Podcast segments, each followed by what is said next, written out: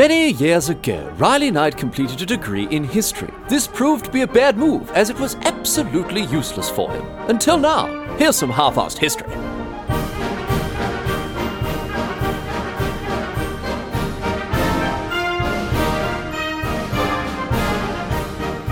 What's going on, mate? Great to have you along for some more half-assed history. This week on the agenda, going to be having a chat about the Munster Rebellion.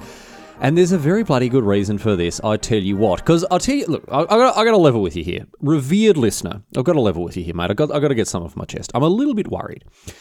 I'm a bit worried that this podcast is losing its way. I'm a little bit worried because, you know, in the good old days, we used to chat about stuff like, you know, the Korean axe murder incident, the Great Emu War, and, you know, the the time that one bloke started stapling goat testicles to people. And, you know, these days, back in the good old days, we're talking about that. These days, you know, talking about all this highbrow stuff, bloody, you know, history of clocks, pandering to popular culture with Hamilton, mate. We've lost our way. We've lost our way. Half our history has lost its way. So, today, we are going back to some good old fashioned half ass history, back to how it used to be, no worries at all. And the Munster Rebellion is the perfect way for us to do this.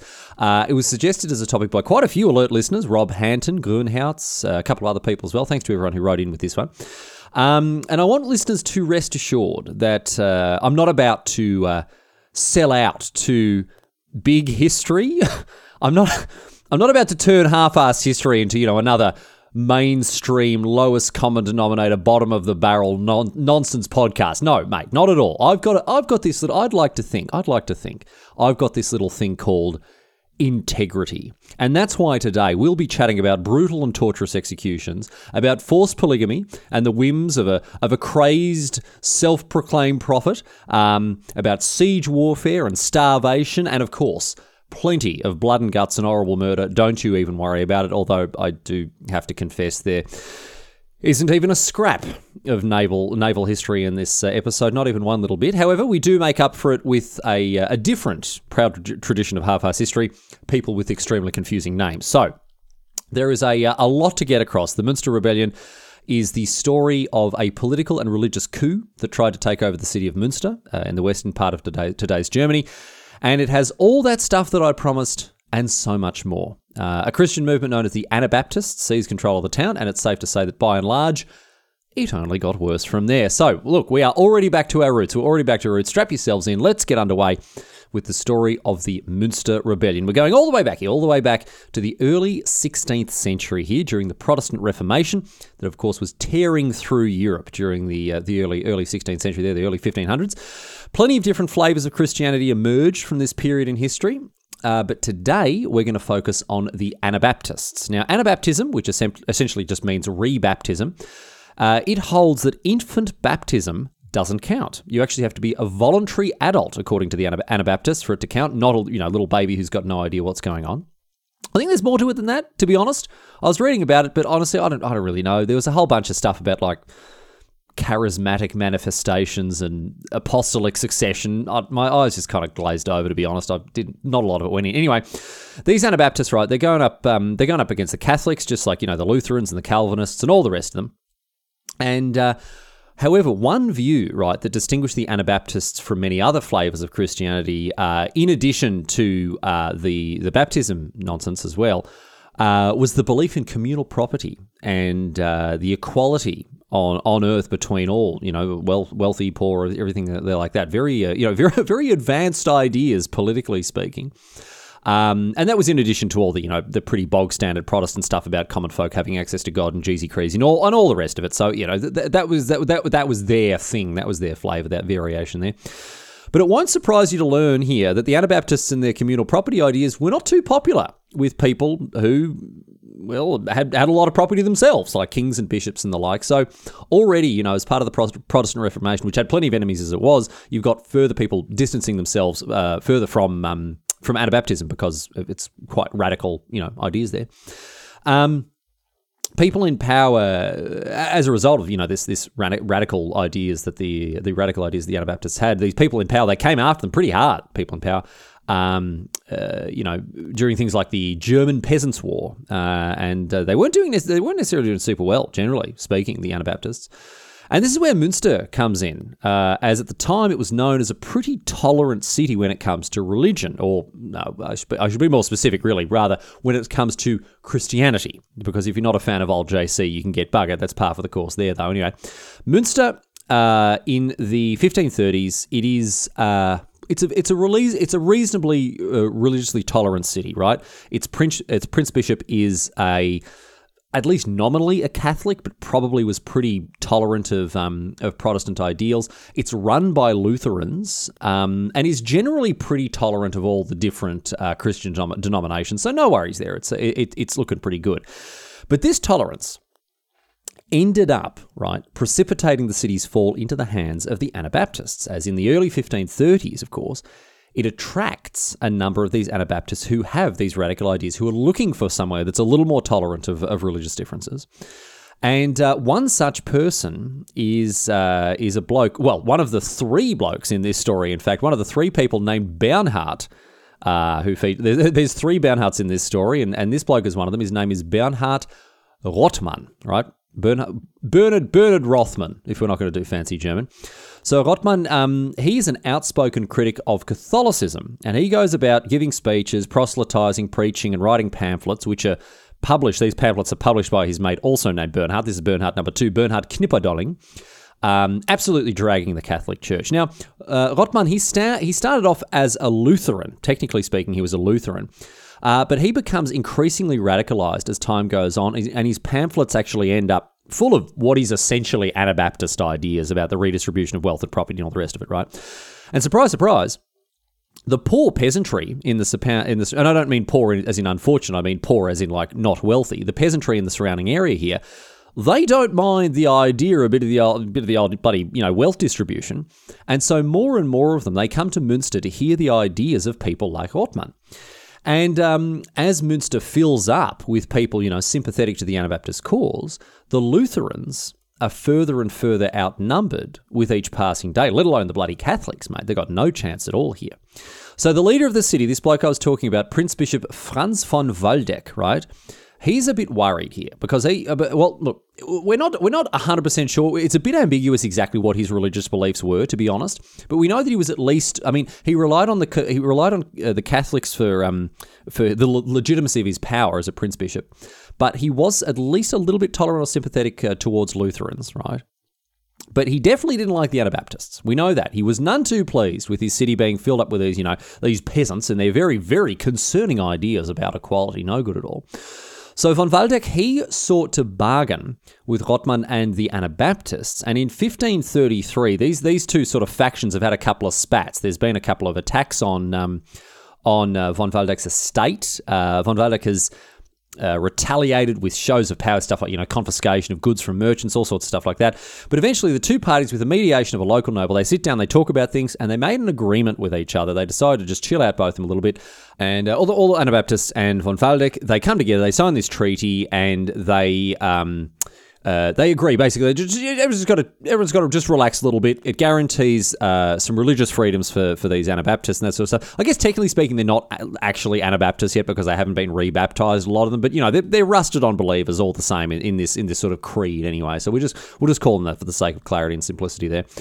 Um, anyway, again, agreement is made, treaty signed, no worries at all, and they all go back, and, that, and that's fine. And of course, it doesn't end there, does it? Because that would be a very boring podcast. Like, oh, there was once a very minor religious issue in a small town in Germany, and, and that was that. Thank you for listening. Cue the outro music. No, it doesn't end there. The city is still f- uh, filled to the brim with these, uh, you know, rather rather radical, uh, you know. Again, we're calling them Anabaptists, even though they're, they're, they're I guess they don't they don't strictly fit the definition just yet. But uh, the city is filled with them. The city is filled with them. So by the time it, uh, when it comes to elect magistrates around the start of 1534, right, there are that many Anabaptists that they sweep the board, they replace all the Lutheran magistrates, and now they represent a very real threat to von Waldeck's power and influence over the city of Münster. The Anabaptists install that bloke that I was talking about before, Bernard II, Bernhard Knipperdolling, right? They install him as the mayor And as news of this new Anabaptist, you know, heaven on earth spreads, it attracts even more people who are sympathetic to the cause because people, you know, people hear from far and wide this. Obviously, Munster was known for its religious tolerances, but now it's getting even more radical. It's getting even further out there, right? And what happens next is Prince Bishop von Waldeck, he's out in his ass. He's expelled from Munster. He's, ex- he's not allowed in his own town there, and the city more or less comes under the complete control of the Anabaptists.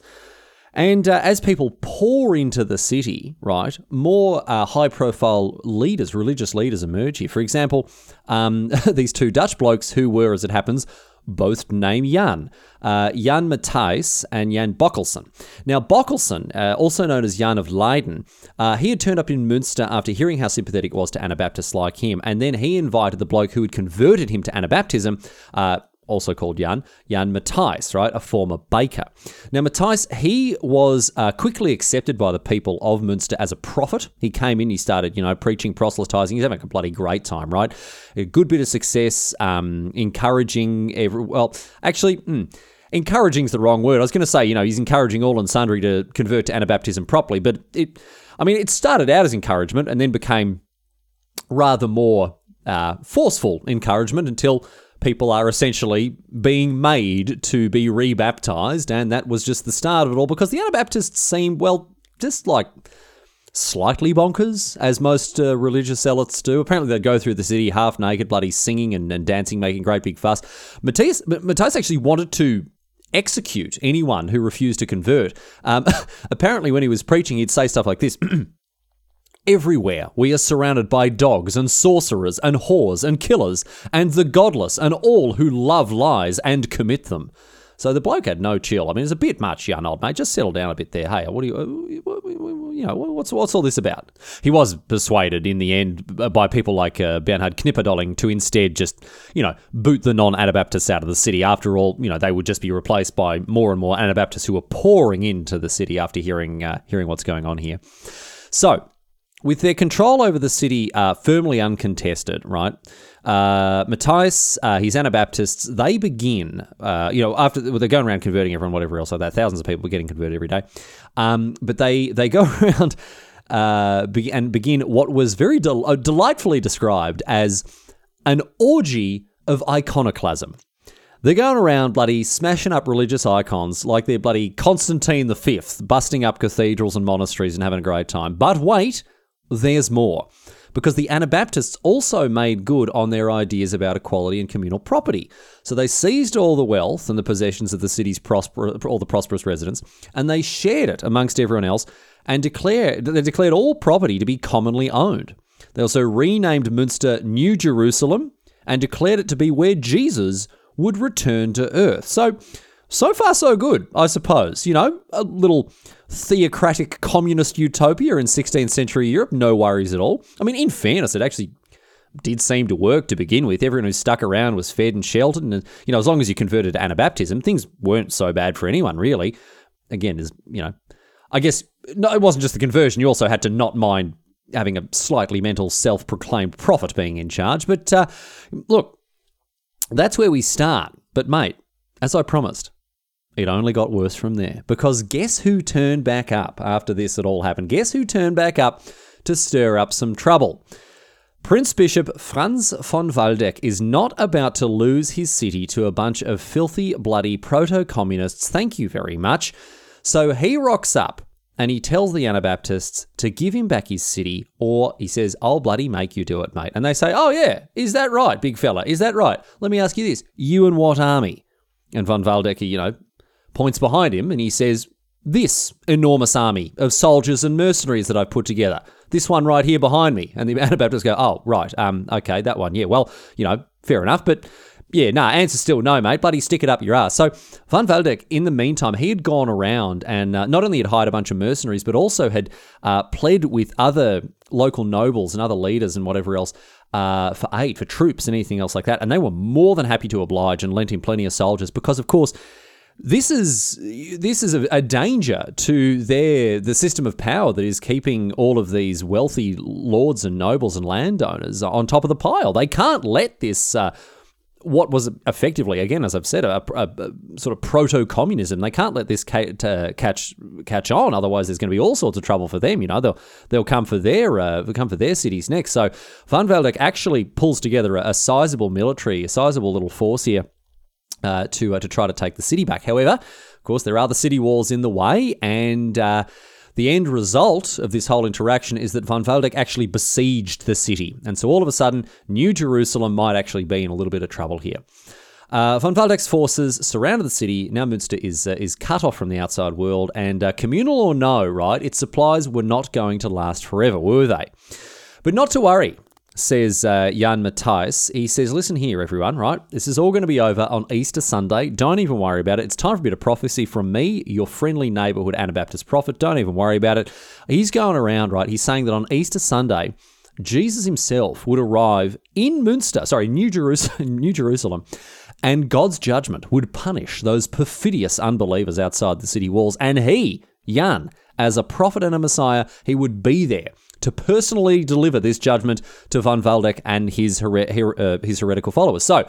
Everyone thinks this is bloody great news. They, you know, they're there thinking, "Oh, gee, we're about to meet bloody Jeezy Crazy here." You know, getting haircuts, putting on the glad rags, sweeping off the front porch to make sure it's all looking nice for him when he when he arrives on Easter Sunday, just as their, uh, you know, their their prophet has foretold. But you'll never guess what happened. Well, you'll never guess what didn't happen.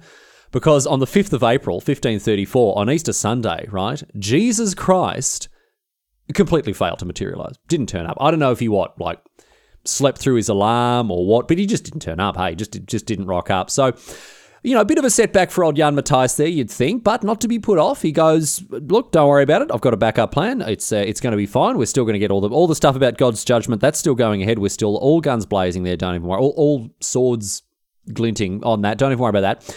He gathered a mighty force of soldiers from inside the city ready to sally forth from outside the gates and go and take the fight to uh, Van Waldeck and the rest of the, uh, the, the heretics outside. And as I say, gathered this mighty force of 12, 12 people. 12. I mean, he got 12 people. It was not he did his best. He, try, he, got 12 people. He got 12 people ready ready to go. And as I say, sallied forth out of the city to face down Van Waldeck and his army. And I was trying to think of like an entertaining way to describe what happened next here. But I really don't think I'm going to be able to top the ruthlessly concise summation that is given on Matthias' uh, Wikipedia page. Here's what it says. he was killed, dismembered, and his head stuck on a pike. Later that evening, his genitals were nailed to the city door. Imagine that. Imagine that 500 years later. That's your Wikipedia entry. That's your Wikipedia entry five centuries after your death. Poor old Jan Matthijs. Oh my goodness me. Anyway, what a way to go. But the thing is, right now, New Jerusalem, it's without its leader, and it is still set upon it all, you know, on all sides by this enemy. Still no sign of Jeezy Crazy. He still hasn't turned up. Whatever will they do? Well, don't worry, because other Jan, Jan of Leiden, you remember him, um, he is here to fill Matthijs' shoes. No dramas at all, mate. Don't even worry about it. He's ready to uh, to step up and uh, and join the big. Well, actually, I say no drama. There actually was quite a fair bit of. Drama. There's actually quite a lot of drama as it turned out because New Jan, New New Jan, right? He proved to be unbelievably even more mental than Jan Matthias, old Jan, right? Rather than stop at just being a mere prophet, this new Jan, Jan of Leiden, he eventually began to style himself as a king uh, the king of New Jerusalem, the king of, of, of New Zion, as he was saying, um, uh, setting up a royal court, dressing himself up in fine clothes, crown and scepter, the whole, the whole shebang. He had it all worked out, right? He claimed that he was the successor of the biblical King David. so now's when we start. This is where we start getting into all the properly bonkers stuff here, because gone was the communal property, the equality, all that hogwash, right? Right out the window with that. Instead, Jan hoarded and kept all the supplies for himself and his cronies as the rest of the city slowly started to starve thanks to the siege. He began to imprison or just straight up execute anyone who spoke out against him. He absolutely did not tolerate dissidents who weren't keen on this new king. And remember, here's something to remember as well. This bloke isn't from Münster. This, no, this bloke's not even German. He's Dutch. And most of his supporters aren't from Münster either. Like none of them are locals. This is an extremist, extremist religious cult, more or less, that has taken over the city and is now executing and imprisoning people left, right, and centre. It's a very bad bounce for the for the Munster locals, for the people who've been living there all their lives. All of a sudden, just taken over essentially by these extremists. Anyway, he also built up the defence of the city, organised, you know, armed guards, militias, patrols of the city wall, stuff like that. He even installed a couple of cannons up on church on, on a few church steeples, which are it's pretty bloody inventive, I reckon. But you know what I'm going to say next, don't you? Of course you do. It only got weirder from here. I, I mean, worse probably also, but definitely weirder at one point as the siege continued, right? Jan decreed that every woman of age had to marry by law. Now, why was this? Because a woman named Hilla Feiken, right, took it upon herself to end the siege by sneaking out of Münster one night to personally assassinate von Waldeck herself. Her plan was to uh, sneak into this bloke's bloody camp, his tent or whatever, seduce him, and then kill him. Now, unfortunately for Feiken, her plan didn't come together, and she was caught by the besieging army and then, you know, very swiftly executed. Um, but uh, as a result of this, or potentially anyway, uh, this is this is what is at least theorized. Jan decided that he didn't want single women acting out on their own initiative like this, and so he sought in uh, to basically control uh, Münster's women by having them marry. The problem was that Münster had a lot more women in it than men, more than twice as many, about 5,500 to about 2,000, right? But what was Jan's solution to this? Polygamy. Compulsory polygamy, no less even for women who had already married someone, if their husband wasn't an Anabaptist, so, you know, if, if a woman had married a, a, Protestant or a Catholic previously, and this husband had, you know, fled or been forced out of Münster by the Anabaptists, she still had to remarry, right? So this announcement, it was, it is safe to say, not particularly popular with many people in the city. It was actually so unpopular with some that it prompted an attempt at a coup. In July 1534, a blacksmith named Heinrich Mollenhecker he led a group of dissidents against Jan in an attempt to seize control of Münster, and he was actually quite successful to begin with because they managed to storm uh, where, where Jan was staying, right? Captured him, imprisoned him. Nice one there, Heinrich. Very good job indeed, mate. But after announcing this to the popula- population at large, uh, no one really took their side. I mean, Jan kind of had most of the people eating out of his uh, eating out of his hand there, and uh, oops, yeah, didn't read the room too well there, Heinrich, old son, and as a result, all of these dissidents, all forty-seven of them, were executed. They were uh, they, they were all put to death for their uh, for their, uh, their their little rebellion against the rebellion there. Unfortunately for uh, for old Heinrich there, it's yeah, again, not a great bounce for him. And as a result, the uh, the decree on polygamy was put into full effect, and every woman was forced into a marriage quickly thereafter. And Jan himself took 16 wives, 16 of them, including Bernhard Knipperdolling's daughter, although he did have one of his wives beheaded after she criticised his lavish lifestyle as the rest of the city starved. So, uh, really not showing himself to be that good of an egg, this, this young fellow. It looks like, I mean, they say, you know, power corrupts and absolute power corrupts absolutely. I don't even think it took absolute power to corrupt Jan absolutely here. Anyway, meanwhile, what's going on the, out on the outside of the city here? Outside the city, von Waldeck, he's not even close to giving up the siege. You know, all the ridiculous nonsense is going on inside Münster's walls. On the outside, von Waldeck, he is working to undo the city's defences night and day. He had his army drain them. Well, actually, no, sorry, I shouldn't say that. He had his army force around 2,000 local farmers to drain the moat. They didn't do it themselves, but uh, he conscripted these local farmers uh, in order to divert and, uh, and drain away the water from the moat. And at one point, he also launched a clumsy attack with drunken mercenaries uh, at the city itself, but this was easily repelled by the Anabaptists, the highly militarized Anabaptists by this point. But undeterred, as we head into the winter of 1534 1535, von Waldeck uh, began to systematically render all of the exits from the city as useless as possible. He did this by walling off, uh, you know, uh, gates into and out of the city, or digging trenches under the exits themselves so you couldn't really use them.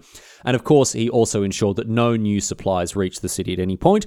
And in, the, in doing this, he was very, very successful because as we now move into 1535, it became clear that Münster was really feeling the pressure. After the winter finished in April, Jan allowed women, children, and old men to evacuate from the city, keeping behind a, a, garrison of about 1,600 men to defend it. So, a very clear sign that they were running out of food, and these people just basically turned loose. So, you can't stay here. You don't have to go home. Well, you can't go home, and you also can't stay here. Off your trot. I mean, not that you'd want to anyway, there's no food there. Um, and with hardly any food left to go around at these point, uh, at this point, it, it won't surprise you to learn what you know what sort of took place next, how the siege finally broke, because people are starving. These sixteen hundred blokes that have been, uh, you know, that have been sort of uh, forced to stay behind to defend the city from uh, from the besiegers here. A lot of them are very unhappy. And in May, a month or so after the evacuation of the women and the children, a carpenter whose name was also Heinrich, another Heinrich here, this bloke Heinrich Gresbeck he tried to escape from Münster and uh, tried to sneak through the besieging army and, uh, and hoping, you know, hoping for a, a, better fortune on the other side, maybe somewhere else uh, in the world. But he was caught. He was caught by von Waldeck's troops as he attempted to escape from Münster, and von Waldeck had been pretty unforgiving of anyone attempting to uh, to make their way away from the city. Uh, those who had been caught had been pretty ruthlessly executed. So now, poor old Gresbeck, he's in a position where he quite literally had to bargain for his life here, which I'm happy to say he did quite. He did very successfully. Uh, he offered to lead the army to a poorly guarded gate, a, a way in uh, to Münster without, you know, that may escape the notice of, of the people guarding it. And as a result, on the 25th of June, uh, after the necessary preparations had been made, Gresbeck lent von Waldeck's soldiers to this uh, to this gate, this poorly guarded gate uh, that was hidden away somewhere.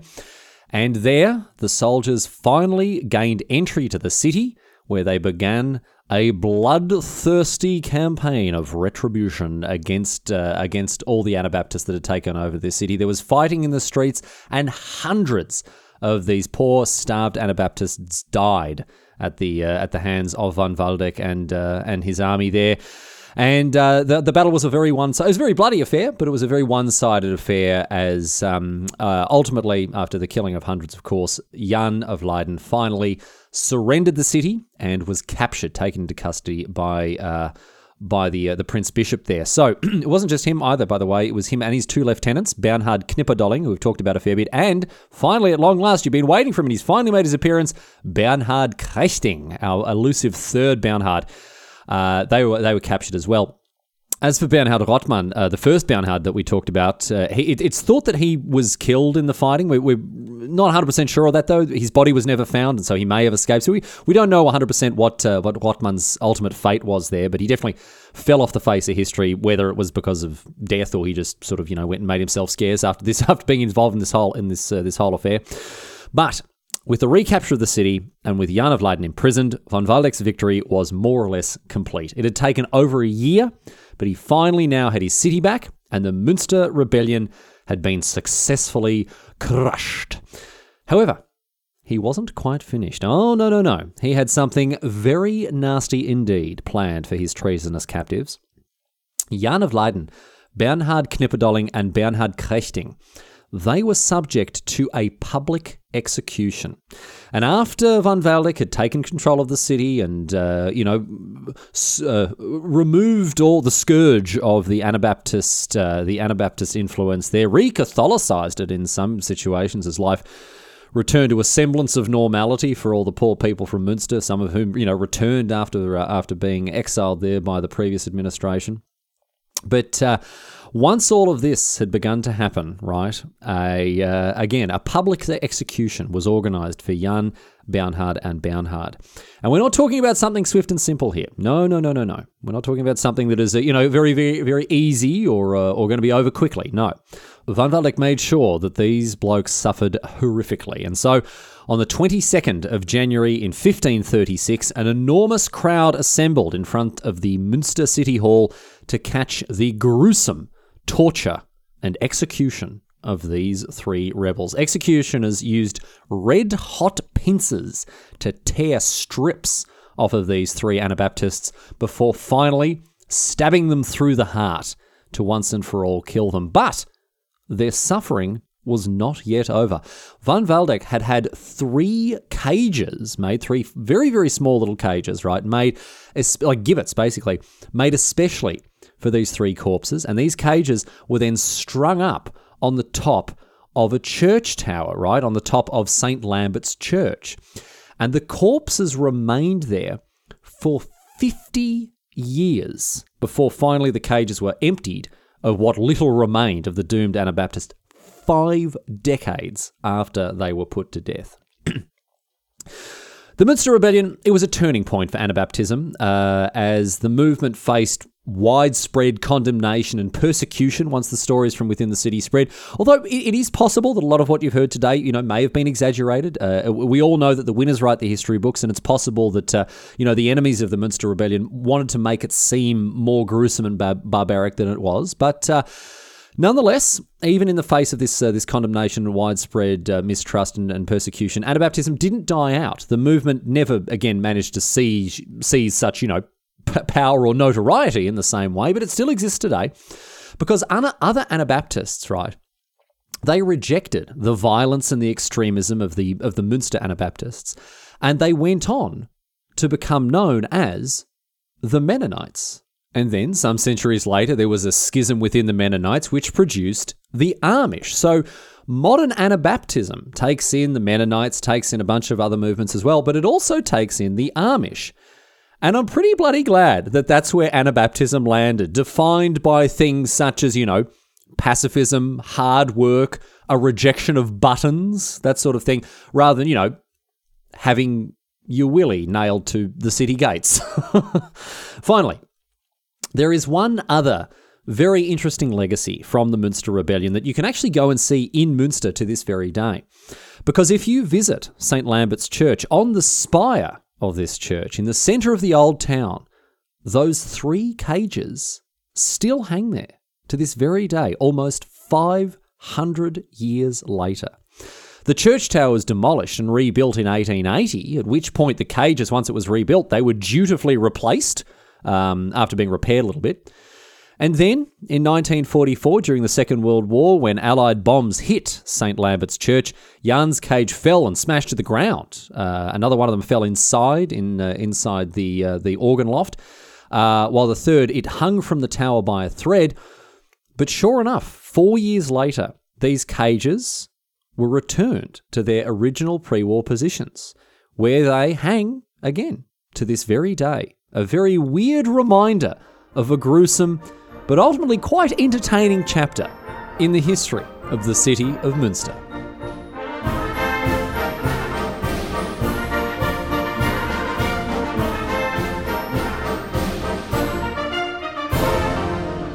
But that's it. That's all she wrote today, sports fans. That is the story of the Munster Rebellion. And I do very much hope you enjoyed a return to the roots of Half-Arsed History Classic. It's back, my friends. It's back.